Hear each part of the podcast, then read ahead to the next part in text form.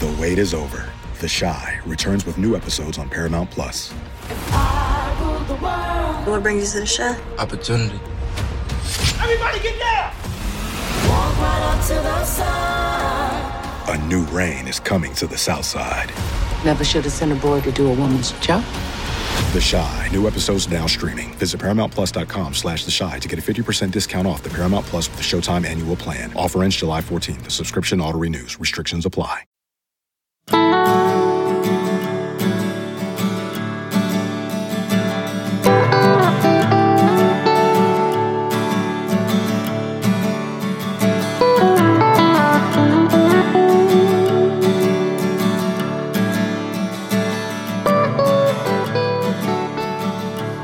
Welcome to this week's edition of the State of Recruiting, your weekly Horns twenty-four seven recruiting podcast. I'm Mike Roach, and I'm joined as always by Nick Harris. And we got a big show with a lot of details tonight, uh, but before we get into it, I do want to uh, encourage you guys to go to any of our pages. You can find us on iTunes, uh, Stitcher, Spotify, Google Play, anywhere you can get your podcasts. Uh, if you go there and just uh, like our page, leave a good review, five-star reviews with a question, always get answered in our mailbag segment. Uh, we would really appreciate that. It really helps the show. We'd also encourage you to listen to the other great shows on the Horns twenty-four seven network. That's the uh, Flagship with Taylor Estes and Chip Brown, and the Longhorn Blitz with Jeff Howe and Rod Babers. Uh, so before we get into tonight, Nick, how's it going? It's going pretty good. Can't complain. It's been kind of a wild week, though. We have a lot to get into. A ton, and um, I don't know if you watched the vice presidential debates that were on T V tonight. Um, we're recording this Wednesday night because I got to go out of town t- tomorrow, Thursday, but um, we won't get into the policy parts because that tends to make people angry on Twitter. But the fly that landed on Mike Pence's head is dominating Twitter. Yeah, yeah, it's definitely a quality meme material for twenty twenty. Um, I'm seeing both sides make jokes about it, so I think it's I think it's just all in good spirits right now. I think it's all fair. Um, Nick, before we jump in, too, um, let's get an update. How are we feeling with the Heater down, what, three to one? Oh, man. I don't even want to broach that topic. I, I feel like you felt about, um, I guess it was about a week or two weeks ago with the Stars. Um, but game four, we really had an opportunity to win and just couldn't hit shots until about the last five minutes. And I, I think by then it was too late. And then the Lakers got on a torrid run, and now it's three one all of a sudden. So, um, hey, I'm not saying it's over because there's a reason it's four games, but we're going to have to really pull a pull a magic trick out of the bag for this one. Well, we'll uh, we'll think the best for your Heat, unless there are any Laker Appreciate fans that. out there listening. I, you know me, I'm I'm anti-LeBron, so and I guess I should clarify that I'm not really. The more I think about it, the more I should probably cut LeBron a break. I mean, Dave Chappelle made a great point when he said that this guy came in with more expectations than anyone's ever had, and he's surpassed all of them. He's right. Um, I just, you know, as a Jordan baby, I hold on to Jordan. So that's the first positive thing I've ever heard you say about LeBron. It's already a great show. Well, the thing is, is like, you know, Chappelle was right. Like, he's a good dude. Like, he's never really done anything bad. My only complaint with him is I just think he's kind of a drama queen, but a fantastic athlete. Great dude, seems like a great dad. So, um, you know, I, I'll probably try to lay off of him a little more. Uh, well, let's jump right into the big news of the night that came down right before we recorded, and that is Billy Bowman making a decommitment from Texas. Um, I guess I, I can't state how big of a loss this is for Texas at the moment. I mean, Billy, outside of his teammate Ja'Tavion Sanders, was the highest-ranked uh, re- recruit in the class. Um, and really a guy that Texas was extremely excited about for the moment they got him to commit last summer. Um, you know, I, I've talked to a bunch of people, and I've talked to Billy a little bit even tonight, and um, at this point it sounds like Billy has kind of made the decision after for a year. I mean, we've asked him this question all the time. Billy, what do you want to play when you get to college? What? Obviously he's, he's a great two-way star at Ryan, but what do you want to play, or what do you think you're going to play? And it's always been, you know, wherever the coach wants me, and, and I can play defense, I'm happy with that. And I think that's where Texas preferred him. But Billy made made it clear that he kind of has decided he wants to play offense. Um, Texas made it clear that he would very much have that opportunity uh, with them.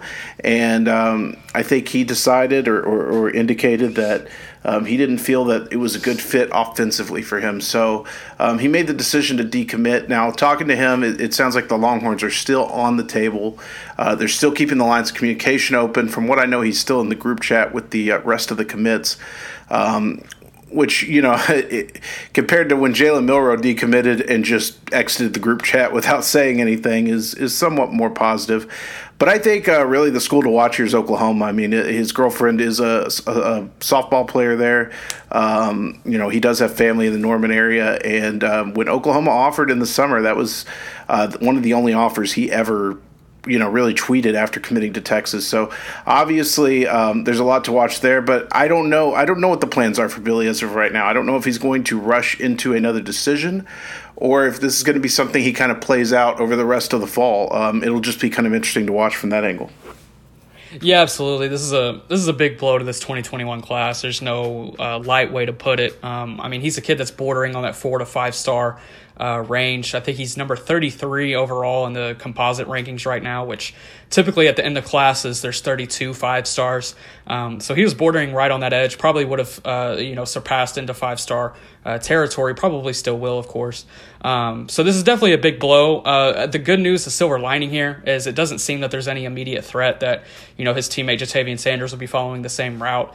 Um, so that's definitely a, a good news to think about. I, I think that was the first thing that a lot of people thought about whenever they saw Bowman committing, is like, oh no, could this ca- cause a domino effect with Ja'Tavion? And then once it goes from there, it could be uh, it could be pretty bad. But um, thankfully, Sanders is gonna looks like he's going to stay on board. Uh, there's a little bit different ties to Texas with Sanders. And um, those ties with Oklahoma for Bowman, I, I think were always kind of in the back of our minds. Um, and maybe that'll be what ends up uh, winning this recruitment at the end. Uh, I just couldn't see a school other than Oklahoma having the edge right now, um, especially with all their ties.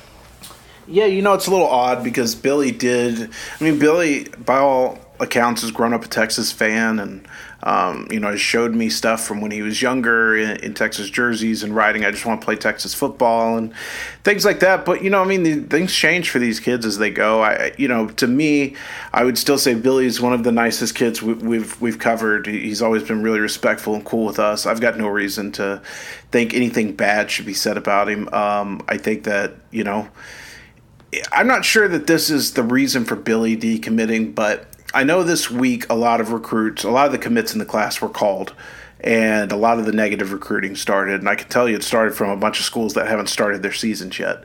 Um, and I, I know of one guy in particular that they called and basically said, hey, um, if Texas loses to Oklahoma, Herman's going to be fired, blah, blah, blah.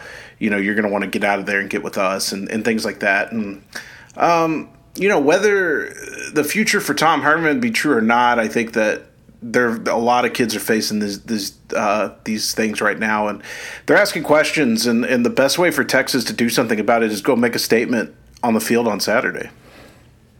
Yeah, definitely. There's a huge opportunity waiting on Saturday, and it's a pivotal point for both programs, I think. Um, and if Texas can come out on the other side three and one, then I think that uh, brings some positive momentum back to the season and positive momentum back to the recruiting trail. Uh, because no matter what, if they if they lose on Saturday, they're unranked next week, and uh, there's probably a chance that, you know, Oklahoma sneaks back in those late twenties as far as rankings. So, um, and the, the Big twelve championship possibilities are almost virtually out the door. So, uh, definitely a huge game this Saturday on the recruiting trail as well, uh, especially with a couple of guys um, still in battles between Texas and Oklahoma. You know, whether you want to point at guys like Bryce Foster or Uh, anyone else that are considering both schools right now, or even Bowman, um, you know, if Bowman's keeping those lines of communication still open with Texas, then this is definitely still a big game for them. Um, so uh, proving it on the field at the Cotton Bowl on Saturday is going to be going to be a big statement for whoever comes out the winner. Exactly, and I, I think um, also, you know, if you if you could put Oklahoma down to zero and three to start conference play, you effectively kill their chances to win the conference, and that's been the biggest. Um, Probably the biggest thing they've had in their corner for years is their their conference dominance. So, uh, yeah, I mean, all all this team has to do is respond. I, I realize that's a big ask based on the last few years, um, but you know, hopefully they're ready and and hopefully they uh, they can go out and do it. Uh, the Texas could get some good news this weekend, though. I think uh, so. Albert Regis, the the defensive tackle from LaPorte, uh, announced his intention to commit on Saturday. Coincidentally, I will be. Uh, that's where I'm going out of town. Was I had been scheduled to see uh, LaPorte and Port Arthur Memorial for basically all year. Um, it was a chance to go see Regis in person while also getting to see Jordan Thomas and Jalen Gilbo. And so I know a lot of people think that I'm just like the mastermind of this stuff. I assure you in no way is there any indication of me going to LaPorte this week and, and him suddenly announcing a commitment meaning good things for Texas. However, I do think that as of right now, after checking around, um, Texas is in the driver's seat for this commitment. If they can get him, um, that's another talented body to add to the defensive line. I'm really interested to see him in person and, and just kind of see uh, what his skill set looks like and what his actual size is. Yeah, I've heard good things from uh, friends that I have down in the Houston area and twenty-four seven reporters that we have down there as well. I've heard good things about Regis. Uh, I mean, right now he's a kind of like a high-tier three-star, I believe, uh, in the rankings. Um, so this is a kid still with a lot of room to grow, I think, and and not only his skill set, um, but also where he stands among other defensive linemen in the state of Texas. And uh, a big senior season can definitely give him that push. Um, but as far as his recruitment goes, yeah, I think Texas has kind of been in the driver's seat since he decommitted from Minnesota uh, earlier in the summer. I think A and M has always been right there as well. Um, I think Baylor was there at one point, but it doesn't look like he's going to be uh, a take for Baylor just because they're full at defensive tackles. So um, if any other school comes through, I would imagine it'd be Texas A and M. But I, right now, I really feel good about Texas's chances. Uh, I'm feeling good enough to probably put a crystal ball in in the next couple of days, just uh, depending on um, any more info that we get coming in. Yeah, so I'm looking forward to that. There's also a kid who's kind of been popping up in that area named Jalen Samuels uh, from Sam Rayburn, um, who's kind of started to, like, he's a senior basketball player who's playing football for the first time. I think he's listed like six eight as a defensive end. From what I've heard, he's probably really about six five or six six, but I'm going to swing by. He's started to pick up a ton of offers in the last two days because his, his early film has been really good. Um I'm going to swing by right before I go to LaPorte and, and see that kid and just check in with him as well. So um, should have a, a good little trip down to uh, down to the coast.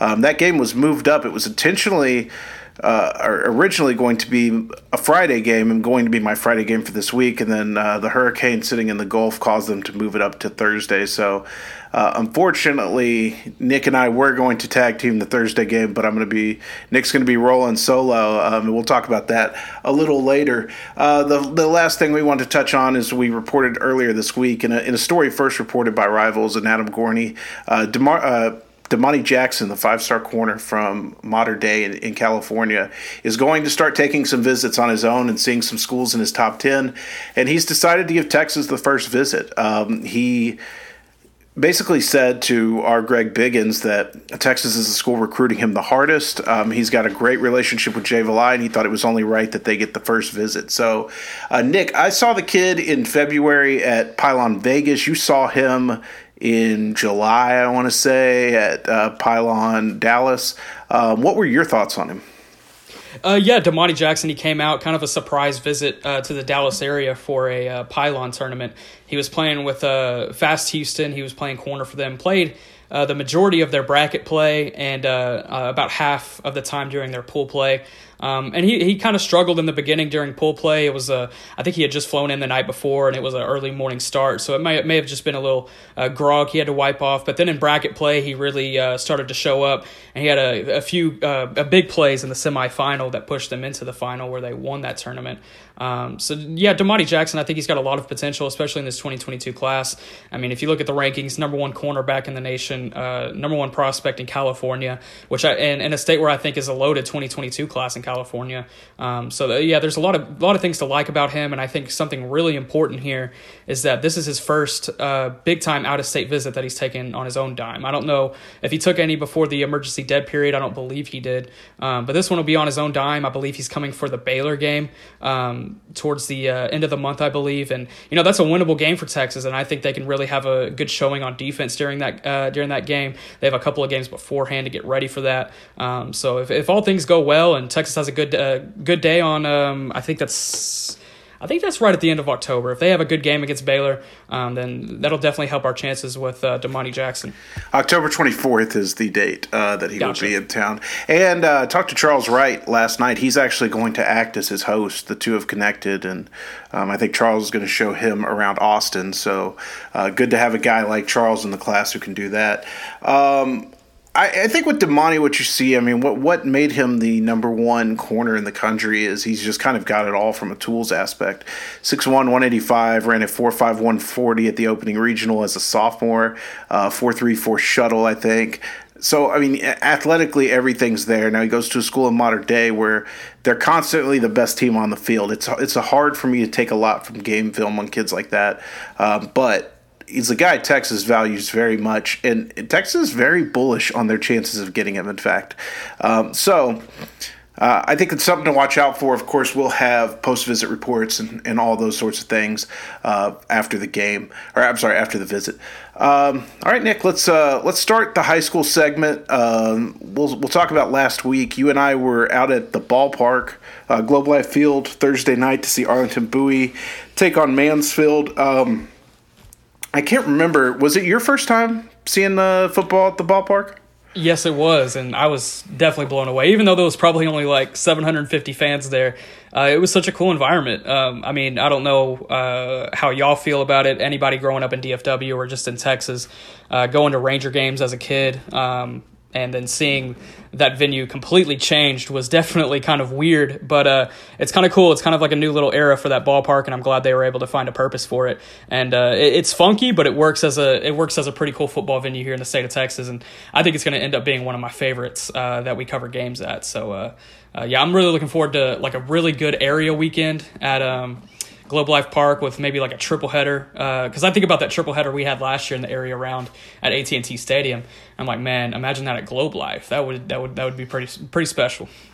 Yeah, you know, maybe it's because A T and T is such like old hat to us by now. Like, that's what's so weird, right? Is we're how blessed are we that we get to go watch games at at a like world class stadium every year for like four or five weeks in a row, and it kind of just gets boring to you, you know, like it's like we're kind of just like, oh, same old A T and T. Like, I don't know, I, I hadn't spent a lot of time walking around the tunnels at, at Globe Life, and I love that ballpark. I mean, uh, just from a aesthetic point, I understand they had to put a roof on it because you can't have baseball in July in Texas, and it, it's miserable out there at times, but just a beautiful, gorgeous ballpark, and I'm glad they're not tearing it down. They can find some other use for it. Just being able to get to like run up the the dugout steps um, is kind of cool. So um, yeah, I, I thought it was a cool experience. It's weird. It's definitely weird to see it like that. It, but the thing I actually loved about it from a coverage aspect, there's so much room on the sidelines. Like how many yeah. how many times are we like just pinned in on a sideline? There's a million people, you know. There's a lot of room to, to really spread out there. So I like that about it. Um, we got to see uh, Devon Campbell, the, the Arlington Bowie offensive lineman, uh, in action. Nick, what were your thoughts on, on his game? Uh, I thought he didn't have his best performance that um, you know he's had maybe even this year or going back to last year, but um, he definitely looked really strong, really good. Uh, he definitely looks like the making um, of a five-star lineman in that next twenty twenty-two class. Uh, I, I think that's a kid that Texas has done a great job of pr- prioritizing early, um, and I would consider Texas the leader at this point, even though it is early. Um, but yeah, Devon Campbell, he looked great. Uh, he plays for a you know kind of an average uh, Arlington uh, Bowie team. Um, but I think I thought he did a really good job in helping facilitate their offense from an upfront standpoint. They had him moving across the line. Uh, he he played inside a couple of times. He went back out, uh, switched from the left to right side. Um, they just kind of run that offense behind him. You know, wherever he is, that's the side they're most likely going to. And I was talking with our friend Guy Frazier during the game. I was like, man, I guess it's kind of a tell, but I guess it doesn't really matter when you have a five-star lineman. You can tell him the play, and uh, it, you're going to have to find someone stronger than him to stop him. So uh, I, I really liked what I saw. Uh, even though it wasn't his best performance. And sometimes that's the best data point you can get. Yeah, I think, you know, with respect to the tell on the play, uh, you know, the ninety-two ninety-three Cowboys, when they were winning Super Bowls, um, they ran the lead draw like all the time, and they would line up in a way where you knew it was coming, but you just couldn't. Their offensive line and Emmitt Smith was too good to stop. So sometimes if you got it like that, you got it like that. I would agree with you. I think that um, for me, Campbell's put on a little too much weight. It's nothing that's like crazy, but I think he may have to drop ten pounds or so. Just he didn't have the same type of juice he usually has, and that could definitely be attributed to the weird offseason we had. Um, but, you know, in his sophomore year, we saw him really destroy guys at the first level, move quickly to the second level, and pick up more bodies there. And he just didn't quite have that juice. Now, he played a lot. He got in on defense a little bit, played defensive tackle. Um, and there was even one play where he ran down like a, a jet sweep on the boundary. So a really good player. I just think that usage is going to be uh, is going to be big time for him, so he may want to drop some weight. Um, Friday night, Nick, uh, you were at uh, Northwestern – or uh, not Northwestern. Northwestern. Justin Northwest uh, versus North Mesquite. Uh, not North Mesquite. Geez, let's try that again. You were at Justin Northwest versus McKinney North. Too many Norths in there. Um, and to see J J Henry, tell us what you saw. Yeah, it was a it was a great night for football. That's one of the best nights we've probably had for football all year on Friday night. It got a little chilly towards the end, but it was perfect all night. Uh, it was McKinney North's first time uh, hitting the field this year. Uh, they didn't play in the opening week. Uh, they didn't have a game scheduled, so this was their first time hitting the field. And uh, Justin Northwest, it was their second time getting out. And as we saw last year in their sixty-eight to sixty-five shootout, it was a lot of high scoring again. Uh, but Northwest pretty much controlled the game from this uh, from the jump, and they ended up winning sixty-three to forty-nine. Uh, J J Henry, you know, he looked really good at times. He has a really good burst, uh, but I think poor quarterback play is going to kind of keep his numbers limited this year.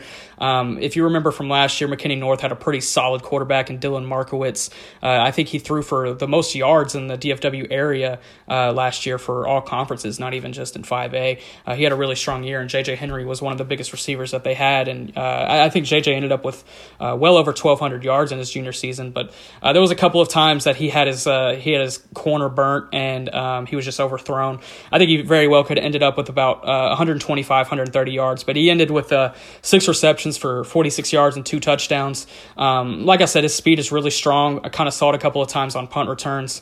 Um, but uh, and talking to him after the game, it looks like he's going to finally come down to, you know, focusing on his recruitment. Um, he's been one that's really been taking it slow, really been taking the process slow, and just, you know, uh, evaluating his options fully. And he's been trying to wait as long as he could to take visits. But obviously with that situation looking bleak, uh, it looks like he's going to try to cut his list down to six here in the next month or so. Um, and I fully expect Texas to be in that list, and I, I honestly consider Texas to be among the front runners, maybe not necessarily the school that's standing out at this point, uh, and frankly, I don't think there is a school standing out at this point. Uh, I think there's a couple involved that could really uh, make some pushes. He mentioned uh, Texas, of course, Texas A and M, Florida State, Ole Miss. I think there's going to be some interesting schools like that, some uh, different Power Fives that we normally don't get to deal with. I think those are going to be a couple that we deal with in this recruitment. Um, but honestly, uh, a player that I really liked coming out of that game, aside from J J Henry, was uh, twenty twenty-three quarterback Jake Strong at uh, Justin Northwest. I really liked what I saw from him, and he's really the first uh, twenty twenty-three quarterback here in the state of Texas that I think of that's, you know, really emerged so far. Um, so I really liked what I saw from him. I hear tale that uh, Jake Strong might be playing for Flex seven on seven next year. So, Ooh, Jakey Jake. Get to see some extended action. Uh, Friday I went out to see S O C, uh, South Oak Cliff, and Duncanville um, in South Dallas. Uh, it started off with a bang by me arriving at the wrong stadium, because uh, the, I didn't the, hear about that. The schedule said it was at Sprague, and luckily, um, so it's all like here's a long, here's a short, long story about the game. D I S D would, was not letting anybody on the field. I talked to the coaches at South Oak Cliff, who said you can kind of go in with us, and we'll get you onto the sideline. Um, I was sitting in the parking lot at Sprague Stadium, and I texted the coach I deal with, who said, and I said, "What time are y'all getting to Sprague?" And the coach replied, "The game's at Kincaid." So um, luckily, I mean, th- those stadiums are probably seven, eight minutes apart. It wasn't a long drive over there, but I got over there just in time to roll in with them. Um, and it, it was good to see Duncanville because they've been basically a secret to us because they haven't allowed anybody out to practice. We haven't seen their kids basically all year. So, um, you know, they're – I think – they don't have Jaquinden Jackson anymore, and that's really tough to replace. But I think they're actually a more dangerous offensive team now because they are forced to like work the ball to their weapons. It's not just let's let's run quarterback power and hope it works. You know, they've got Roderick Daniels at receiver. They've got a, a new running back that transferred in from Odessa Permian who looks good. Uh, they've got a couple of young receivers who are stepping up. Grayson James, the quarterback, struggled a little bit in the first half but really picked it up in the second. They've got a really good offensive line. I mean, three F B S offensive line guys. So I think that they're going to spread the ball around a lot more, and I think that that's actually going to make them a more diverse and, and dangerous offensive team. Uh, the difference is, is they didn't need to be that diverse and that dangerous because nobody could stop Jaquinden Jackson um, last the last couple years. So, but I, I really liked what we saw. Uh, Savion Bird, I thought was a re- really good. Talked to him afterwards, and um, it sounds like Texas is still in the running there, albeit probably fourth place behind L S U, S M U, and Oklahoma. But uh, he is listening. Uh, Jalen Early, I got to lay my, my eyes on for the first time, and he was good. He was solid. Um, played guard instead of tackle. Uh, moved pretty well. Uh, the frame wasn't what I quite thought it could be. I think he may be relegated to an interior guy at the next level, but um, you know, was a good player. And then on defense, the guy that really, to me, was the most impressive guy on the field uh, was Amaria Boer, the defensive end from from Duncanville. I think that that kid is a no doubt five star.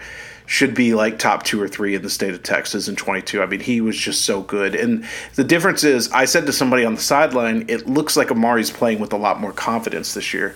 Uh, previously, you know, he was he was last year he was a basketball player just converting to football. And he didn't always look like he knew what he was doing. But, um, you know, just being able to uh, – See, get a year under his belt, you could see it. When I talked to him after the game, I was like, hey, what's the biggest difference for you? And he said, I feel a lot more confident. So it was good to kind of see that, read it, and, and pick up on it.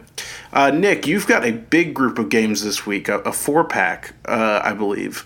Is yes, that correct? Sir. Okay. Yeah, my uh, first four-pack of the season. I'm ready. Fire away. Uh, so to Thursday night, about to say tomorrow night, Thursday night, I'll be at uh, South Lake Carroll at Rockwall.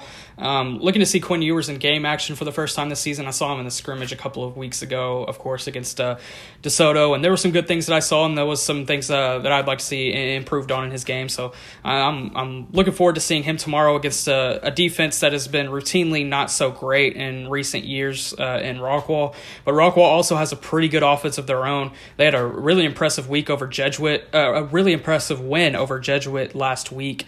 Um, pretty strong Jesuit team as always. Uh, they actually made some noise in the playoffs last year, so um, it looks like quarterback Braden Locke is uh, you know ready to lead them back to a deep six A playoff run like they had last year. So uh, I'm excited to see that one. And then on Friday night, um, pending approval, it's been a little it's been a little wild this week, getting a little uh, late in the week too. But oh wait, um, wait, wait, planning... wait! I thought you were bragging earlier to us in our group text that you've had no problems with credentials. Yeah, I know, I know, I jinxed it, and I have two games already that have started to cause me issues, and this is the first one.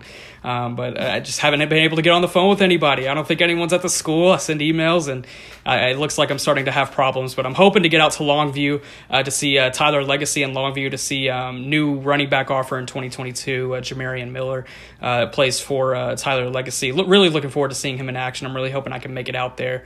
Uh, don't quite have a plan B yet for uh, Friday, but I, I'm thinking I'll be able to get in and you know see what he can do. He's had huge numbers in his uh, first two weeks, so uh, hopefully he can repeat that against a, you know, a lackluster uh, uh, Longview defense. And then on Saturday, got two games. Uh, the first one, Duncanville I M G. I think that's that's probably the game of the year across the country almost, um, especially with COVID. There hasn't been a lot of teams traveling, but I M G has, and uh, they're coming right to you know Duncanville's territory. They'll be at Globe Life Park, and uh, hopefully they'll be allow they'll be able to allow a, a good amount of fans into that place so we can get a pretty good environment going. But uh, there's so many kids in that game that I'm looking forward to seeing. Uh, I mean, all the Duncanville kids that you mentioned a minute ago when you were talking about last week, and then for I M G, of course, the the big name coming is um, uh, Kamari Wilson, uh, twenty twenty-two D B that you know has really really liked Texas so far, and you know he's been in communication with uh, commits like Quinn Ewers and Faison Wilson, so um, I'm really excited to be able to talk to him, see where he's at, and I'm also just really excited to see all these guys in action against really solid competition, um, and it's also kind of Texas' uh, redemption try against uh, against I M G. I M G came to Texas back in twenty sixteen and really put a beating on DeSoto on a Saturday morning, so um, I'm hoping Duncanville can uh, you know put on for Texas in this one, um, and then later on Saturday night, uh, hoping to get out to Providence to see uh, Frisco Liberty and Rock Hill. Uh, Rock Hill's a first-year program out there in Prosper I S D. Um, and then Frisco Liberty, of course, is home to five-star wide receiver Evan Stewart. So uh, hopefully I'll be able to see that one. I'm pretty sure Prosper is not allowing sideline access this year.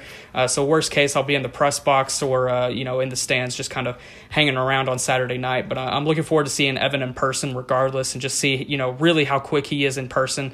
Uh, of course, I saw him on the seven on seven circuit, and he, he played really well. And actually going back, Um, you know, just talking about DeDamani Jackson, when he came uh, to Pylon Dallas in July, uh, there was a game that Fast Houston played against Flex, and uh, you know Evan Stewart really uh, had the upper hand against DeDamani Jackson in that one. Um, so uh, that's definitely an interesting note to have. Um, looking forward, and I'm really excited to see what uh, what he's been doing over the offseason and how that's been translating to the field. Evan Stewart is a dude when it comes to just athletic ability. I mean, it's absolutely it's scary. I've seen it in, in too many settings where it's like, okay, this is uh, this is scary good. Uh, Thursday night, I was originally planning to be with you for South Lake Rockwall. It's a game I was extremely excited about. I was really excited about this whole week, actually, like that. And then I was going to go to Port Arthur and LaPorte. And then the Port Arthur and LaPorte game got moved to Thursday, so that's where I'll be. I've just got to be there. I've, I've I've always planned on going to see Regis and see those two commits and knock them out in one in one fell swoop. And especially with Regis committing on Saturday, I feel like it's just the place I need to be. And it's funny because I've never been to Wilk, um, Wilkerson Stadium in Rockwall. Ah, and I mean, you're not missing a ton, but that's my hometown. You know, well, that's my I've, home grounds. I'll tell you this. How many times have I been to Texarkana, Nick? Quite a few. I drive by Wilk all the time going up and down thirty. And I always thought that looks like a cool stadium. I'd, I'd like to cover a game there. And every time I do, like something comes up and I end up just canceling and going, I'll catch Rockwall somewhere else. And, um, man, it, I thought this was going to be the time, but, uh, you know, it, it happened to me again. So um, I think we might have another opportunity next Thursday night. McKinney North is playing at Rockwall Heath, so, you know, maybe you might be able to get it in then. I have not decided on a game for next Thursday night. That is, what, the the fifteenth? That is on my list. I'm going to try to go to Garland Rowlett. That's the goal. Ah, yeah, if, I'm going to try to sneak in there. Um, so, yeah, t- just another thing came up that kept me out of Wilk. But, look, we'll have our chances. I, I looked on the list, and I believe Jamarian Miller will be coming to Wilk at some point this year. Um, so I look forward to going to a game there and getting the, that famous Rockwall hospitality. Uh, some treatment. Of the best press box food you'll find in the state of Texas. They really, they really go all out sometimes. They can, they've got room to maneuver up my rankings. I, uh, the, currently, I mean, like, there's, and we'll have to do a segment on this at some point because uh, E J and I did this back in the day, but I've never got your takes on it. But currently, and you're not a big press box guy, so I don't know how often you go in press boxes and eat. But my, my routine normally consists of showing up to the stadium about an hour early, you know, seeing what they got food wise, maybe grabbing a bite and then going down. So, you know, typically I, I get my, I get my eats in.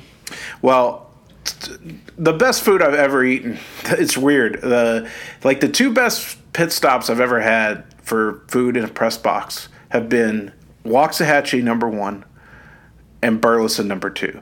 Waxa- in Waxahachie, they bring out literally every restaurant in the town has something. There's like five entree choices. And then all the grandmas in the town make homemade desserts. So like I ate like three bowls full of some grandmother's homemade banana pudding at that thing. It was amazing. I didn't want to leave the press. I was like, I got to go take pictures, but I, I'm not, I don't want to leave. And at Waxahachie, like their press box staff will walk around and come pick up your plate like they're a waiter. Like when you're wow. done. I was like, I'll throw this away. They're like, no, no, no, don't worry about it. We got it. So Waxahachie gets major marks. And then like one time I went to Burleson to see them against Burleson Centennial. And I was told by my friends at Burleson that this only happens at the Centennial game, but they had like nine different options too. And somebody made homemade brisket tacos. And when I left, oh, yeah. when I left the press box, the lady there goes, hey, uh, do you want these brisket tacos that are left over? And my wife was out of town that weekend. I was like, yeah, I do. I'm going to take them home and just crush brisket tacos all weekend. So uh, those are my two favorites, but we'll do that. Maybe next week we'll do a full segment on that. Um, all right, Nick, let's uh, let's uh, oh I'm sorry I didn't say my Friday game. Friday I'm gonna go to uh, it was a tough decision. I was just kind of looking around after having to make a last minute decision. It was kind of about where can I get approved. I got a good friend on the Arlington Lamar staff, um, and I need to go see Louisville. They're playing each other in Arlington, which is close to my house. And after traveling to Houston, I want to go somewhere relatively close to my house. Um, Armani Winfield will sit out the first half of this game after receiving two personal fouls in last week's game. But he has assured me that he will make plays if I still show up. So um, I'm going to see uh, Louisville and Arlington Lamar um, at Cravens Field uh, Friday night. That's going to be the plan. So uh, it was... It was a tough choice, but like I said, you know what? My other game that I was probably going to end up at was Prosper DeSoto, and that game got canceled. So it's probably a good choice I made. Uh, yeah, I think you're gonna. I think you're gonna probably see a pretty good performance by Armani in that second half. You know, he, he's got to he's got to put up those numbers regardless. So he's gonna have to do it in a closer amount of time. We hope you're enjoying this week's episode of the State of Recruiting. We'll be back with the second half after a word from our sponsors. All right, well, let's go ahead and jump into the pick segment. Nick, have you prepared some games for us this week? Yeah, absolutely. Uh, let's revisit last week. We both had pretty bad performances last week. I don't know if you went back and saw, but um, I went Hit one and five. Hit me with the numbers, but Shadow Creek, I'm looking at you again. I uh, I went one and five, and you went uh, three and three. So you're up two games on me now after we both went five and one week one. But yeah, the big loss was Shadow Creek. I, I think if I had realized that Kyron Drones was not playing in that game, I probably would have taken Bridgeland. So uh, I think that's a tough L that we both took there. That's abs- I absolutely would have taken Bridgeland, and I almost did. Remember last week I was like, my yeah. my heart's telling me Bridgeland. I should listen to the heart. Um, Who else did you miss on to go one and five? So we had uh we had Lubbock Cooper and Lubbock Coronado, and Sawyer Robertson had a pretty good showing, and they won twenty-four to nothing. We both picked Cooper in that one. Um, I'm trying to think what else we had last week. Uh, Allen and At- Atascocita, oh, we yeah. both lost that one. We both ate that one. Yeah. What did yeah, I get that was... right that that you got wrong? Um, I accidentally deleted the, the note that had our picks from last week, uh, but well, I did got, write down our records. Let me think. You got Carthage P G. Yeah, I put right. I put Carthage. We, we both, both Carthage we both there. had that one.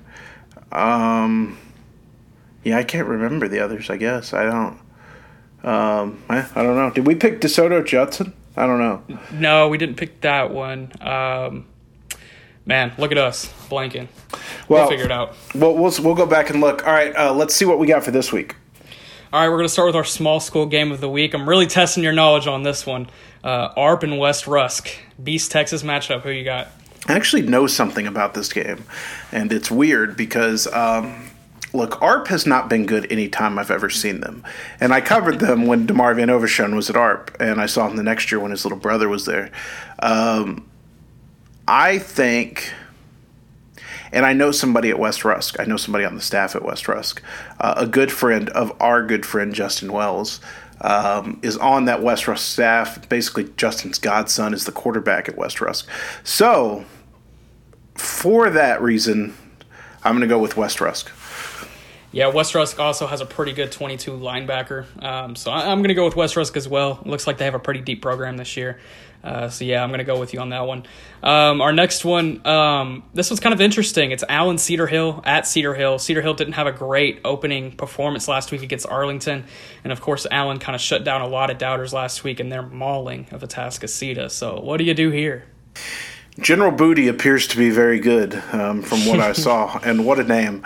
Um Cedar Hill struggled, but that's a good Arlington team, man. I, I don't think that that's, like, uh, that bad of a mark on them. It's not like they struggled against Sam Houston. Forgive me, Coach Chris, if you hear this. Uh, I'm not talking bad about you, but, um, yeah, I don't think that that's a huge mark on them. Is that, is that at Cedar Hill? I guess it doesn't matter. It is. The crowds are kind of trimmed down. It doesn't matter. Um, although it does get me away from the stat that Allen, like, doesn't lose games in Eagle Stadium. Um Man, I really I want to go with my boys at Cedar Hill, but my brain here is telling me to roll with Allen. I'm going to go with Allen.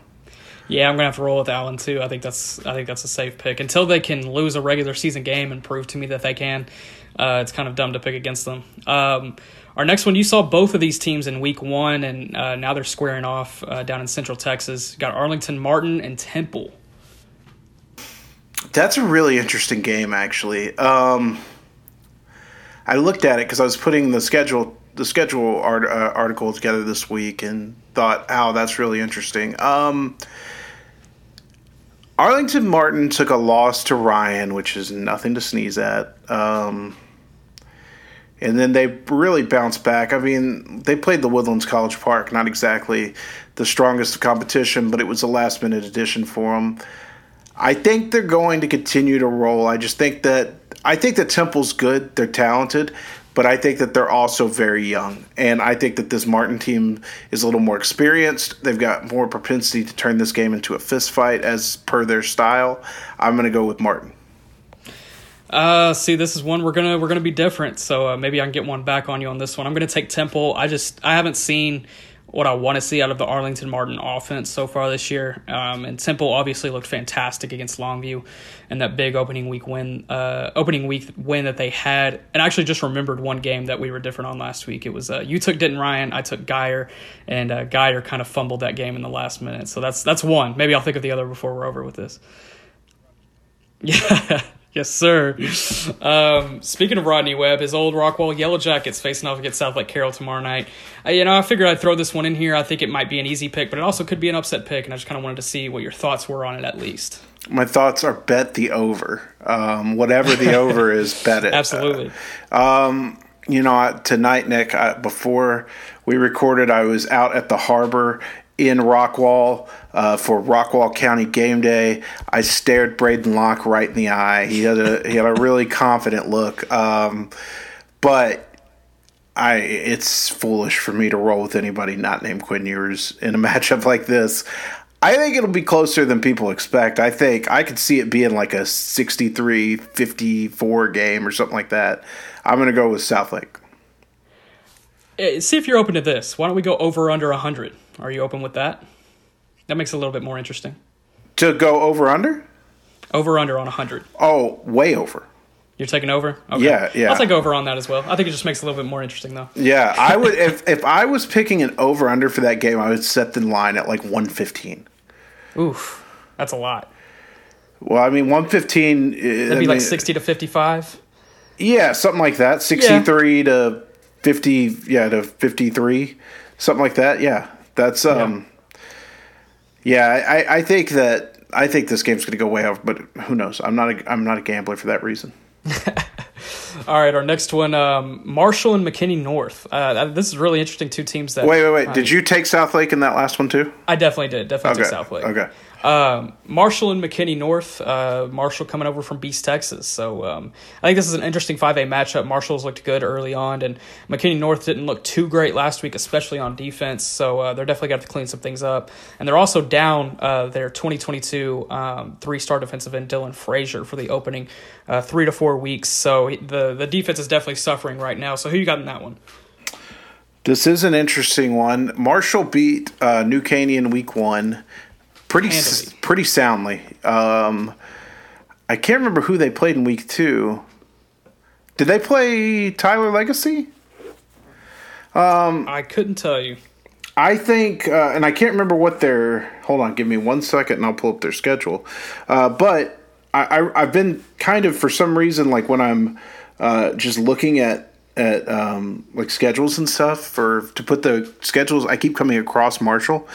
So they got the brakes beat off of them in week two by Longview, uh, fifty-three to twenty-one. Honestly, I thought Longview was kind of bad after that Temple game. That it lo- may be a really good uh, Temple win. Um, I'm going to go – I'm going to take Marshall bouncing back. I just think – I love J J Henry, but I think them – like w- what you kind of told me about their offense last week is, is a little worrisome to me, so I'll go with Marshall. I will say McKinney North has a pretty solid running game. Um, they had a running back, I'm blanking on his name right now, uh, but he had well over one hundred fifty yards and three scores. Uh, he was really kind of their catalyst in the in their offense, especially in the first half. He was running pretty wild. Um, it was close at half. I believe it was thirty-five thirty-three. And so McKinney North, they look really good on offense uh, at times, even though they probably could have done a little better. Um, so that's probably the reason I'm going to take the Bulldogs. So uh, give me McKinney North in that one. And then uh, our uh, big, big game of the week, Duncanville I M G. We better be in lockstep on this one. Um, look, man, I, IMG's got talent, and I've seen I M G play a couple times over the years, and I, I, I always say, like, they're always really talented, obviously, but they never look quite like a team. And last time they came into town, as you mentioned, um, which, by the way, Nobody, I have not heard one like high school coach make noise over the fact that a Texas high school team's sc- scheduling I M G. They went crazy about it back in the day um, when all their kids were defecting to I M G. I guess fewer kids are going to I M G now, so maybe that's why. But I think Duncanville is the type of school, like I think to all these internet or not international, but national matchups, right? Like uh, I think back to like Cedar Hill and Bishop Gorman that one year with Tate Martell. Um, and, and what is always the difference, I think, is up front. And Cedar Hill was the wrong team to play Gorman that year because they just didn't have the bodies up front. Uh, they had the skill talent, but not the bodies up front. DeSoto who won a state championship that year with Sean Robinson and that really amazing offensive line would have actually been a really great uh, option for them to face. So I think about what's up front, and to me, the strength of Duncanville is the fact that they've got three F B S players on the offensive line. They've got a legitimate five-star and like three really good high school players who are going to play somewhere on the defensive line. And, um, you know, the only thing that really worries me is their secondary, which is a bit young and new. And, and so I think I think it'll actually probably be, a, a if I had to predict it, a much lower scoring game than people think. But I'm going to take Duncanville in this one, Texas high school football till the end. I agree with you one hundred percent on all those, and I'm also taking Duncanville. Um, I, I think something that worries me about I M G is I've heard that their receivers aren't necessarily uh, the best that they've been in, you know, recent years. Um, honestly, I can't think of a receiver that's come out of I M G recently, unless you can think of one off the top of your head, Mike. But they got J J McCarthy, the quarterback commit to Michigan. Uh, I mean, obviously he's going to make some plays for them on offense. On the defensive side of ball, uh, obviously they got Kamari Wilson and a pretty solid secondary. I worry about what they can do up front, and uh, they better be ready to match the task of the massive Duncanville offensive line. And like you said, for that reason, I'm probably going to go ahead and take Duncanville. Uh, I'm thinking twenty-seven twenty-one, somewhere in that range. All right. Sounds good to me. Well, that'll do it for our high school segment. Um, check back each week. And, Nick, we got to, we've been talking about getting Guy Frazier on as a guest picker. We got to start prioritizing that and remembering that. We might we'll, get him on next week. Yeah, we'll we'll have to do it next week for sure. All right, let's finish up, as we always do, with the mailbag. As always, you can get your mailbag questions to us over at Horns twenty-four seven when we put the mailbag thread up. You can also leave us a five-star review on our iTunes page uh, with a question. Any five-star review on our iTunes page, uh, that question gets answered. So if there's questions I refuse to answer when you put them in the mailbag, drop them in a five-star review, and I'll make sure we get them there. Um, it's funny because I put the question thread up like right in the midst of Bowman's decommitment, and I was just like, I'm pretty sure I know which, what we're going to talk about, but drop them here. Um, the first reply was, you're brave to put this out there tonight. Um, our first question from Hookem seven seven seven, with DeDamani Jackson coming in on his own dime, is this a recruitment we should tar- start taking seriously? Absolutely. I think you guys know that when I talk about out-of-state guys, I talk about them in the most conservative terms possible. Um, and I will tell you, hey, now is the time to be excited about this. I thought, for instance, um, I think I was probably hyping up the Jameer Johnson recruitment before anybody, because I thought, met him in, in February at Vegas, and I thought, that's a guy that's actually serious when he says he's interested in Texas. And I get the same feeling from DeDamani Jackson. I mean, I think that, yeah, I've always said for out-of-state guys, I want to see them make two unofficial visits on their own dime and an official visit before I really take them serious. But this is a great step. And the intel on DeDamani Jackson was really strong before this.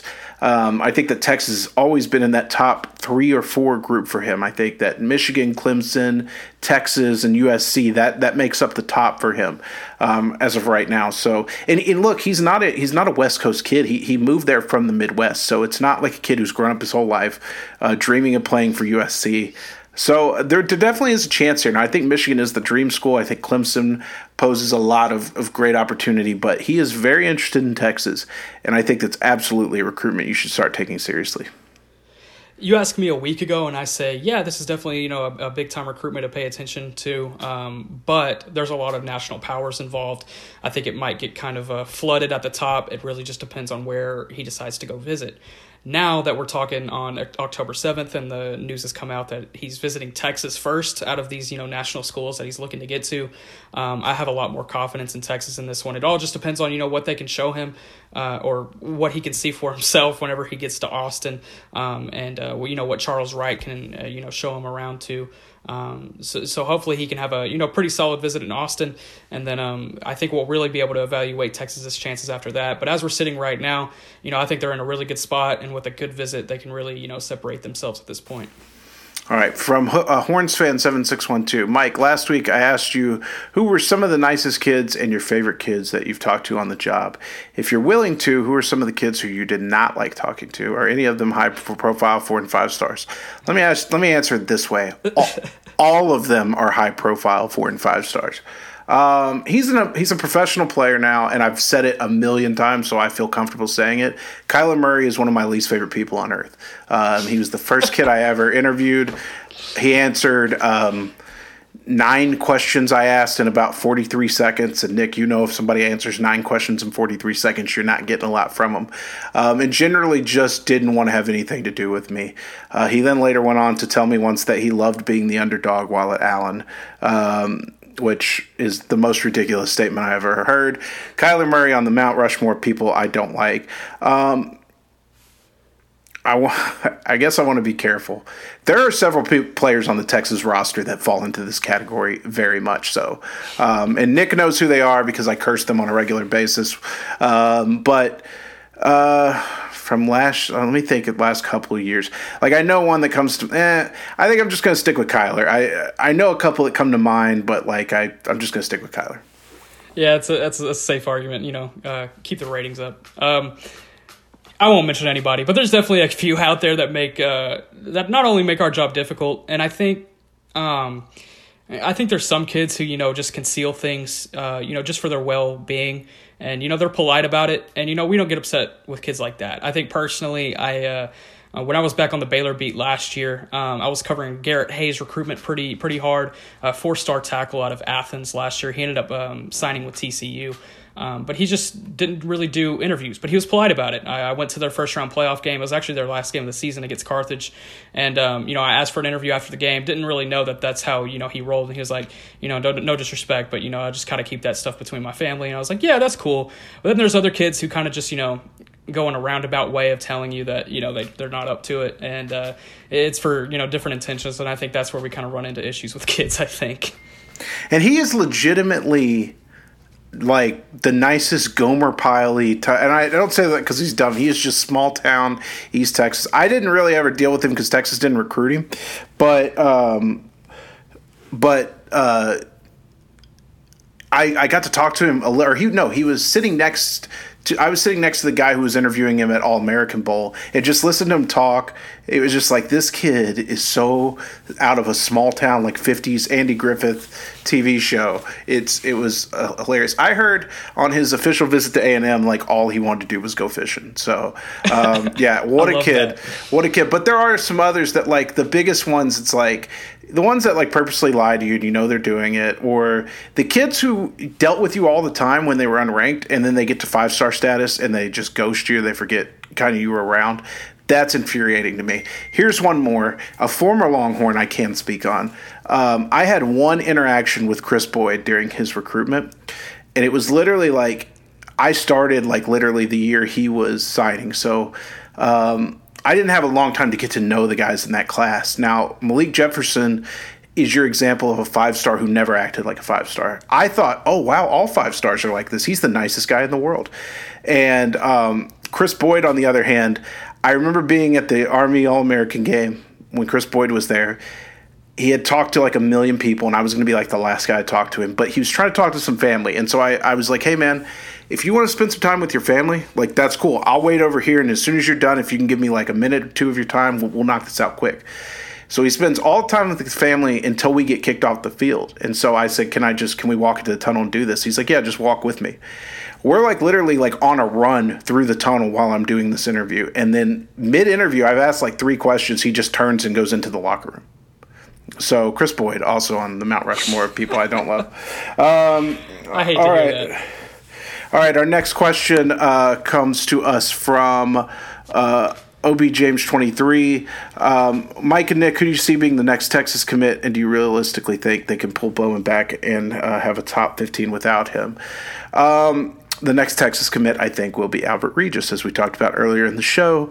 Um, I think they – I mean, I don't think it's off the table to pull Bowman back, but the numbers on getting guys who decommit are not great, and I don't think this is a top fifteen class without him. Uh, I think it can be. Um, I think it sits at seventeen right now, correct? I, I think, you know, um, best case scenario, um, they land L J Johnson, they land, you know, Albert Regis, and, you know, maybe a couple of other guys, maybe one or two, and I think they maybe sneak into that top fifteen realm.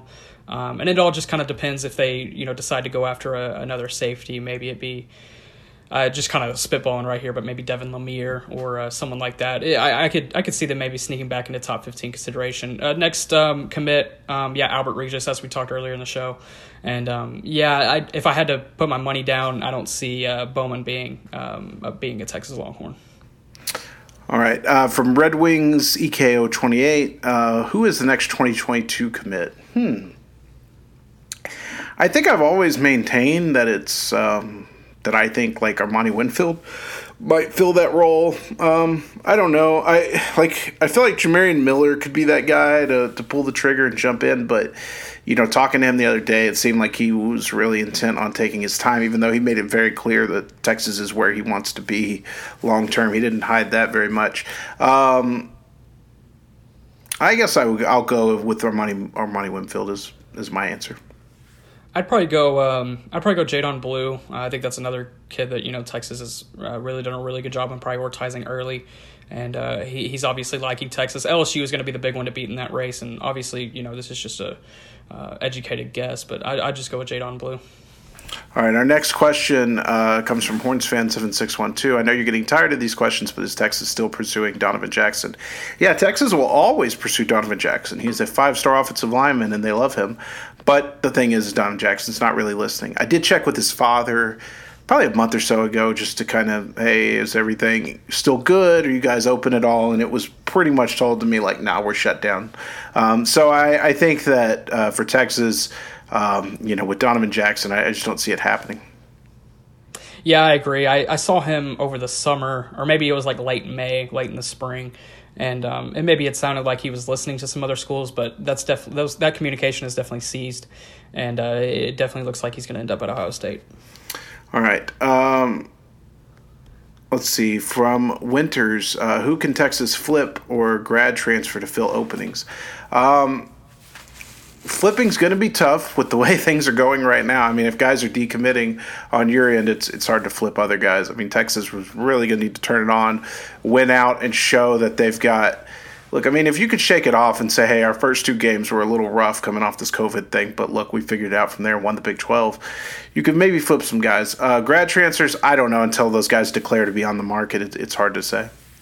Yeah, the grad transfer market's going to be really weird, especially with COVID happening this year. You might not see a ton, um, especially with kids not losing a year of eligibility this year. So, you know, that's another thing to consider. As far as flipping guys, uh, I mean, I don't think there's really any candidates, but I think something that's kind of interesting to note is L S U hasn't had a strong start to the season. So um, you maybe look at guys like JoJo Earl and Landon Jackson and just think about that. Um, but obviously that's just, you know, just kind of spitballing. Yeah, the thing is, is Texas would have to have a strong start to counteract Absolutely. It. Um, all right, from Hook'em S D, is there a silver lining to the Bowen decommitment? Maybe an easier sell to playing time to get guys like B J Allen or Kamari Wilson in twenty twenty-two? Uh, no, I don't think there's any silver lining. I mean, uh, it, it's hard when you lose a kid of that caliber. I think it's uh, it's really um, – I just think it's really tough. I, I, I don't think you could spin it positively to me. I think like the only thing you can really just kind of see uh, anything good that came out of it is, um, you know, if Ja'Tavion Sanders ends up sticking through um, this little time, you know, with his twenty twenty-one teammate at Denton Ryan decommitting and him kind of sticking through and following through with his commitment in the next like month or month and a half, then, uh, then the silver lining there, I guess you don't have to worry about him down the stretch. So, I mean, maybe that's like the only thing. Yeah, I would say at this point I'm worried about everybody. I mean, we'll, we'll have yeah. our eyes on, on everybody. Never say never on any of it. Um, from In Murrell twenty eleven, has there been any story recently to the level of Brew McCoy's recruitment that you've seen or heard of? Um, I mean, the Zach Evans recruitment was insane. Uh, like, the Brew McCoy thing was – it was weird the way it all turned out, but I feel like Brew's a good kid and – it wasn't like, I don't know. It was odd the way it was like trans, like sign, transfer, transfer back. But um, I would say the Zach Evans story is, is one I'll remember forever for sure. Yeah, definitely uh, Zach Evans. I can't really think of another recruitment that's kind of had that high level of craziness. Um, I think just kind of a crazy story. I think it's kind of similarly crazy uh, that we've seen here in the first three to four weeks um, is the Jake Garcia situation. Have you have you seen that? Yeah, a little bit. Um, so I knew Jake. I, I met Jake in California last year. uh, when he came to Texas Satellite Camp. Texas was actually very much in on him under Tim Beck. And then I kind of lost track of him after he committed to U S C, but you brought the story to my attention. Yeah, so he uh, obviously California, they're not playing um, this fall, and he's looking to get a season in before he goes off to U S C. I believe he's trying to early enroll. Um, and so he transferred to Valdosta, Georgia. And um, part of like the Georgia quote-unquote U I L uh, rules, uh, there's some sort of loophole where he can get away with it if his parents are divorced. And so his parents divorced, and he moved out there with one of his parents. And then the parents openly told on E S P N that they were just divorcing so he would be eligible.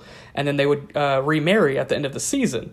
And the Georgia quote-unquote U I L caught wind of that and declared him ineligible. So now they have a house out in the middle of some random town in Georgia for no reason.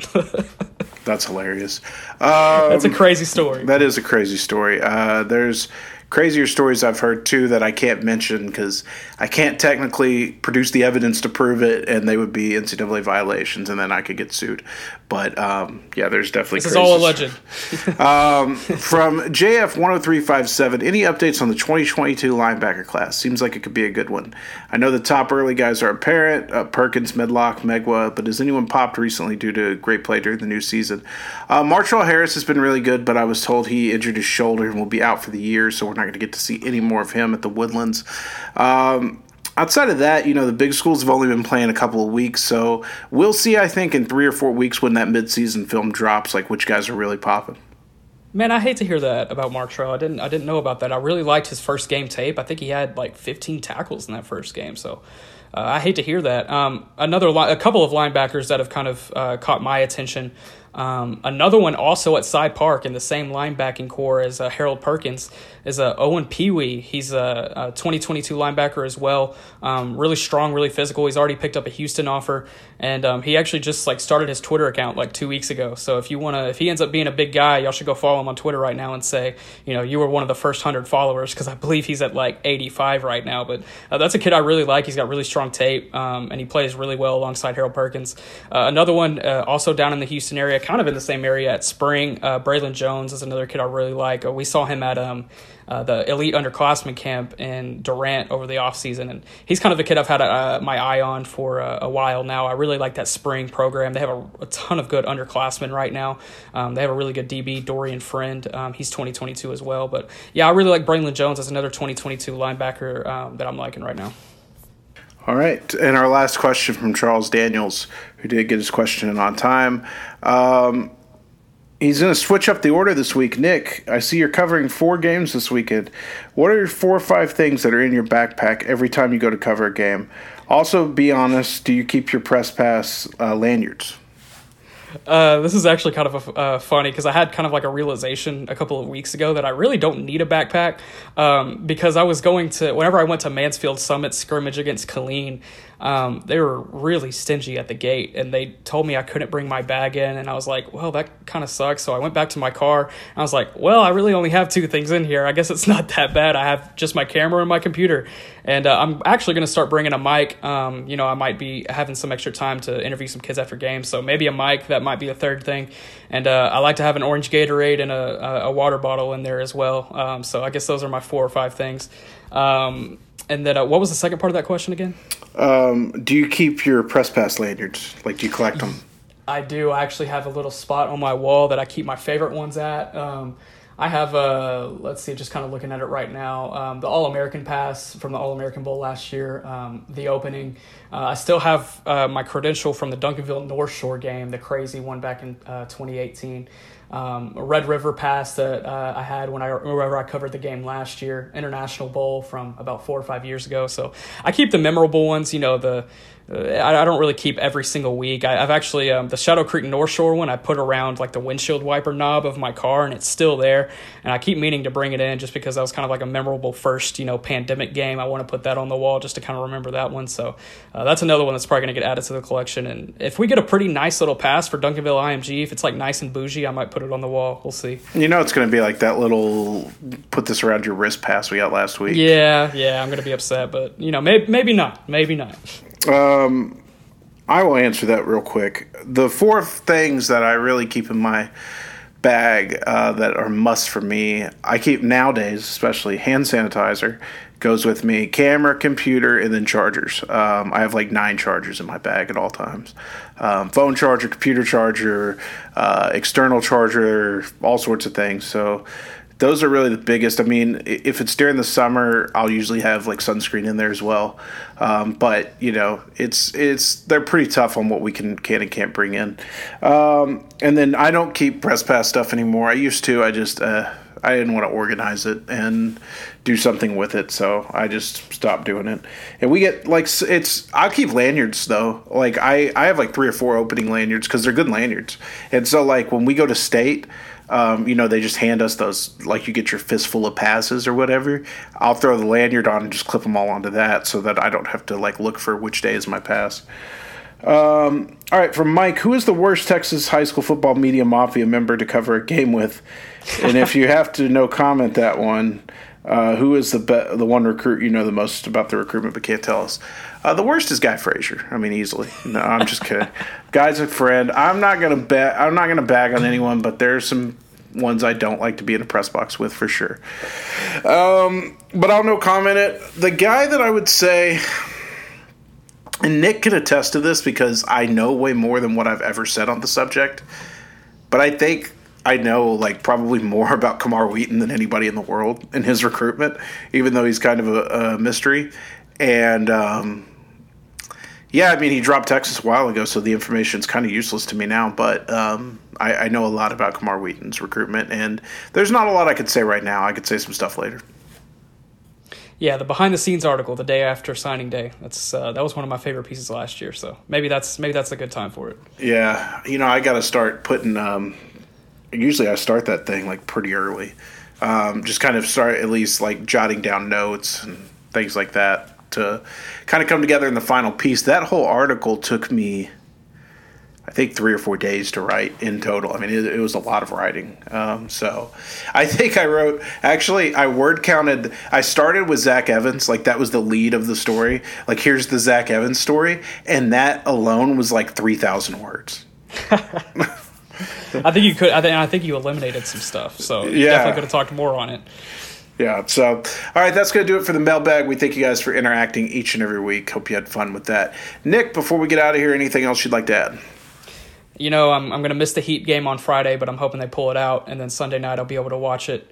Um, and I, I really encourage, you know, if there is a game on Sunday night, you know, cut that on maybe at halftime of the Sunday night football game. I know it's football season, but, hey, the N B A Finals are on. Got to love the hoops, too. Are you talking to me or the listener? Talking to the listener, I, I know you're a lost cause. I was like, there's no, there's no way. There's no way. I've watched one basketball game since it came back, and it was I, I got the buzz on Luka was about to drop a triple-double uh, and go crazy, and it was the game where he hit the game winner on a hurt ankle. I turned that one on in the second half. That's it. That's all I watched this year, so. That's a good one. Yeah, so that's it for me. Um, all right, we want to thank you guys for listening. Thank you for contributing. Uh, thank you for hanging with us. Um, I think the show's more fun now that we're doing this pick'em segment. I, I, I, I don't know. It's added a little layer of fun to the thing, don't you think? Yeah, absolutely. And uh, maybe y'all should um, start sending your picks in, too. You know, maybe uh, send it to us on a D M, you know, who you got. And, you know, uh, if, if we could figure out some way to, like, come up with a th- – I don't know how to do this or, like, come up with, like, a survey or something and let people come in, that would be fun. Um, if y'all have ideas, send us a D M. We yeah, and it, check it out. It may be something that we have to, like, figure out this year and then really put into place next year. But uh, let's let's take a look and see if we can do that and get the listeners involved in picking high school games with us. All right, um, for Nick Harris, I'm Mike Roach. We thank you guys for listening, and we will see you next week.